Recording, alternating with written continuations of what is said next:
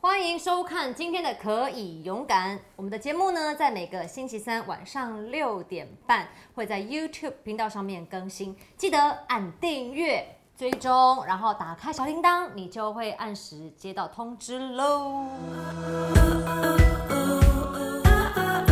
好，我们的节目名称叫可以勇敢，对不对？嗯所以女生你很多方面都可以勇敢，最重要的有一个我们也蛮想跟大家分享，嗯嗯，你应该要可以勇敢说不，对，因为其实很多人怕得罪别人，所以有时候不太敢拒绝。有些事情你不说就是当好人，可能自己比较累，心理压力比较大。可是有一个东西就是保护你自己的身体的时候，一定要勇敢说不。真的，因为如果你不敢说不的时候，到最后不只是吃亏，我觉得身心灵都会有很大的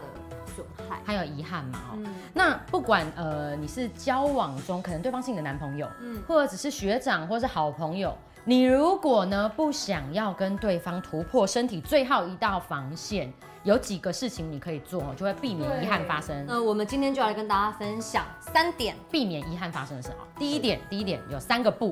叫不关门、不脱衣、不躺下。这样子可以避免遗憾的事情。我有调查过周围的男性朋友，如果门也不关，衣服也没有脱，也没有倒下去，还能怎样？这男的应该是人中之龙， 或是少数中的少数。 所以和第一点，你掌握这个三不原则，不关门、不脱衣、不躺下，我觉得发生遗憾的几率小很多。我觉得我们就简单一点好了啦。第一个就是不关门啦，真的因为你到一个地方你不关门，对方不能怎样嘛。不管对方是你的男朋友，或者是什么同醒事学长啊哈、来家里修电脑，对，共处一室的时候呢，不要关门，很重要哈。 No No，然后衣服不要随便被人家脱下来啊、自己脱就算了啦，不要被家脱。然后或者是说，即使你觉得说，哎、其实我对他蛮有好感，呃，亲亲抱抱一下没关系的时候，千万不要倒到床上。我就觉得到亲亲抱抱那一段就已经危险了。但是呃，有的时候你知道，两情相悦的时候难免，但千万不要躺下，门一定要打开，衣服不要脱掉，哦，这是第一点。好的，那第二点呢？第二点就是呃，男生说要避免一些错误讯号，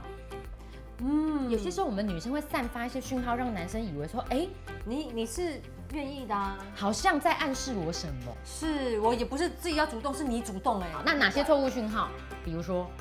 肢体接触？哦，对对对，哎、你可以来我家吗？我跟你讲，这样子哦，还好，哎、你可以来我家吗。这个镜头拍不到。就是女生，如果你随意触碰男生的大腿，对这样好像只拍到我膝盖哦，大腿。大腿，这个该逼对对，好男生来讲是充满了一个大概是蛮清楚的暗示，因为没事，其实如果是谁会摸朋友大腿之间，应该是不会讲话。比如说肩膀讲一拍一下嘛，好久不见，对啊或是稍微这样子有一点距离拥抱一下，这是合宜的。可是如果你摸大腿，讲，讲话摸大腿，我觉得是有点 还有摸到大腿根部，这个尽量不要，好不好？错误讯号，还有什么错误讯号？嗯、我心情很不好，你可以陪我去喝一杯吗？好啊，这个也可我能可被能男就生，会觉得你有什么想法吗？你是不是喜欢我啊？这样子。而且喝了一点酒精之后，大家比较借酒装疯， 就会容易哈。对对对，有这个理由嘛，所以也是要小心啦。然后还要宣导，哦女生有时候我们面对喜欢的男生或暧昧中的男生，我们会想要展现自己的厨艺，嗯你就会说，哎、你可以来我家，我爸妈不在，我煮饭给你吃。对，哦，如果还是吃晚餐，那个男生肯定觉得有鬼。这你也可以请大家来家里吃啊，但是可能朋友多一点嘛，你不要就单独去请那一个人，或你想展现厨艺，可以做便当给他，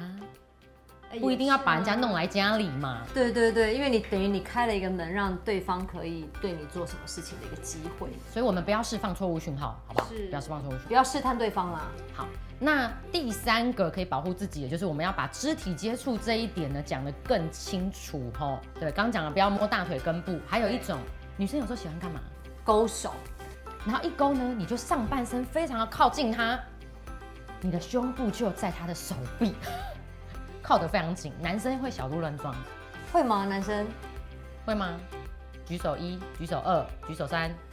四个有三个。我们中间有一位男性小编好像没有可能地位太爱太太 了，真的？那如果是太太呢？。太太不用贴，他也很有反应 哦，好吧，那这不算。哦，那就不算了。而且你知道，有些比较丰满的女生，可能你胸部的某一些这个感觉神经你自己没有很意识到对你已经对对你已经贴到男生的手对，已上， 经整个就所以要保持距离，保持稍微一点距离，是你就可以保护自己，不要那么快的就发展到你不想发展的地方。嗯，那刚才是讲到是这种可能有欣赏的啊啦、或亲近的男性朋友，那也有一种在我们的生活情况是工作呃，假设我是呃做房仲的，对不对好？我要带客户看屋这种，对，或者是刚才讲到的业务开会，或者是说哎、我们一群人要去某某人家讨论事情，对，你也不太可能说我不去，我不要。嗯好，对，那在工作的场合里面怎么保护自己？第一个还是维持什么？不关门，刚刚讲的打开不关门打，开对打对开对对对，不管对方怎么样想留关你门下来，